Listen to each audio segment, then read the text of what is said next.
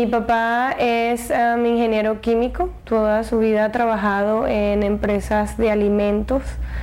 Eh, mi mamá es abogado, pero con todo y que mi mamá es abogado, eh, mi papá es mucho más estricto que ella.